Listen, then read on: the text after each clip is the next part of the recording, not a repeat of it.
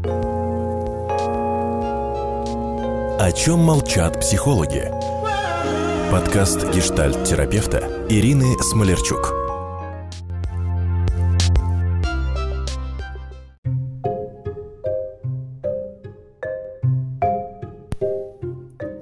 Дорогие женщины, поздравляю вас с чудесным женским днем и желаю вам, чтобы все последующие 364 дня года были вашими, были женскими. И сегодня я хочу говорить с вами по традиции. Психологи приходят на помощь тогда, когда нам не очень. Поэтому, а, если вы оглянетесь вокруг, вы увидите, что даже 8 марта – не все женщины выглядят прибранными. А, не у каждой женщины в глазах чертовщинка счастья или в руках, пусть скромный, но букет тюльпанов. Кто-то в этот день не выходит из дома и хочет пережить этот день одна в своей квартире, и чтобы скорее из 7 марта перебраться в 9 и помчаться на работу в свои привычные, привычные дела. Я хочу говорить с вами об одиночестве, то самое одиночество сволочь, которое очень сильно э, резонирует именно в праздничные дни.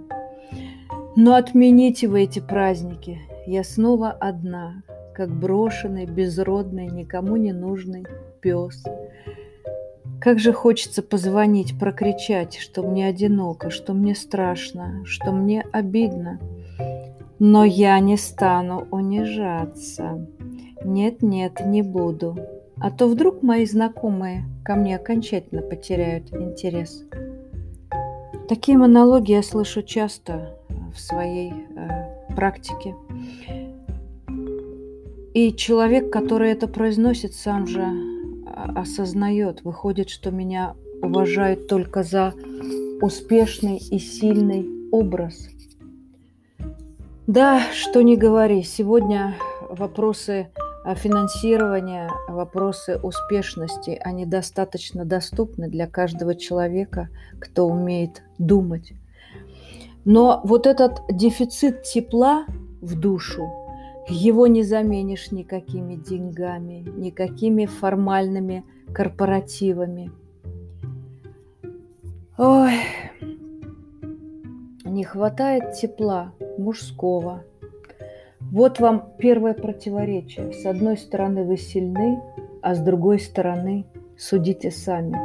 Но общество презирает слабых – Общество претенциозно относится к инвалидам. Я сегодня искренне радуюсь общественным движениям а, в помощь а, людям с ограниченными возможностями, в помощь больным детям.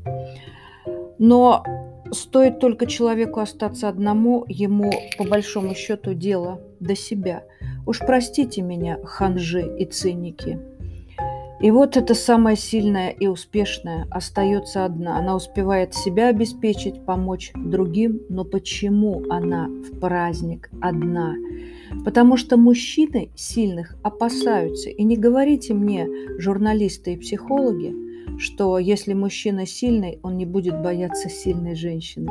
Но не хочет э, мужик иметь в доме мужика. Поэтому свою силу мы должны благополучно упаковывать в нашу слабость. Ну, известная притча, но тем не менее единственно работающая. И тут получается, что человек становится заложником своей сильности, своей успешности. Я, конечно, больше про женщин сейчас, в 8 марта. И что мы видим вокруг? Даже семейные подруги красивую женщину-одиночку – ой, какое слово уничижительное, но это факт, держат на расстоянии, в гости не жалуют по понятным причинам.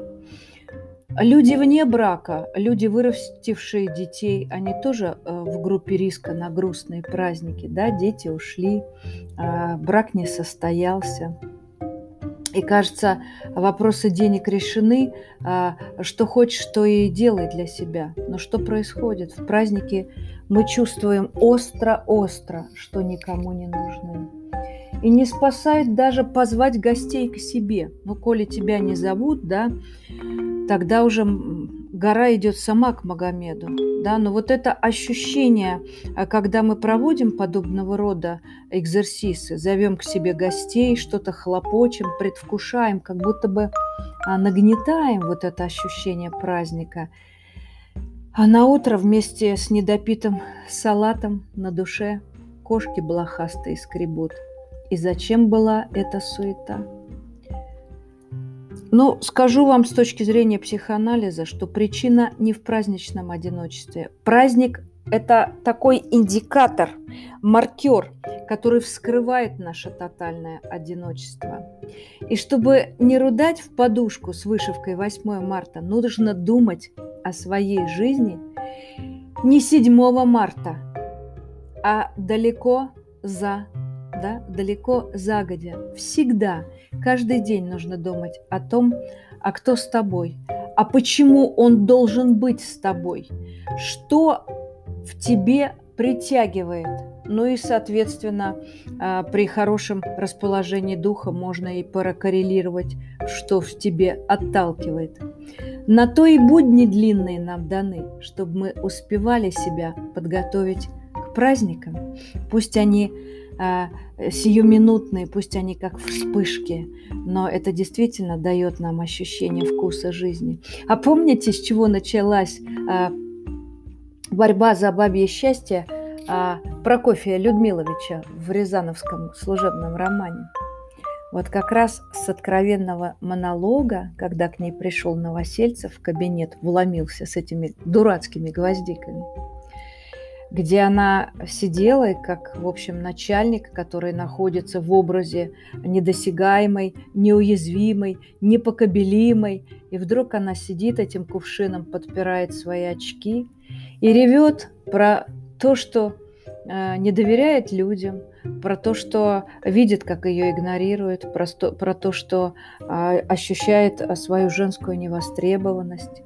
Вот начало конца одиночества начинается в признании своей ответственности за то, что мы себе сами это организовали.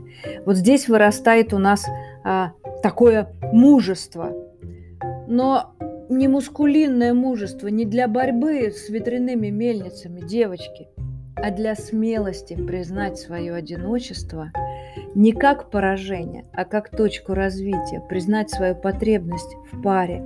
Если вы до сих пор меня слушаете, значит вас это волнует. Вот быть э, бессильной и уязвимой – это полезнейший расслабон для, жес, для женской психики. Но когда мы можем себе это позволить? Ну, конечно, когда мы лежим на плече сильного мужчины.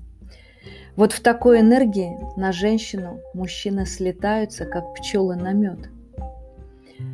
Ну, обратите внимание, статистику, да, что замужними женщинами даже больше интересуются, чем свободными. Это объяснимо и тем, что возникает внутренняя конкурентность в мужском мире.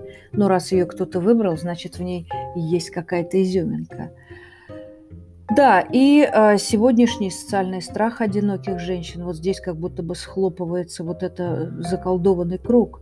Э, женщина одинока, она хочет создать семью, а мужчины ее опасаются, потому что она может быть для него там э, излишне инициативной, излишне активной, агрессивной или социально опасной.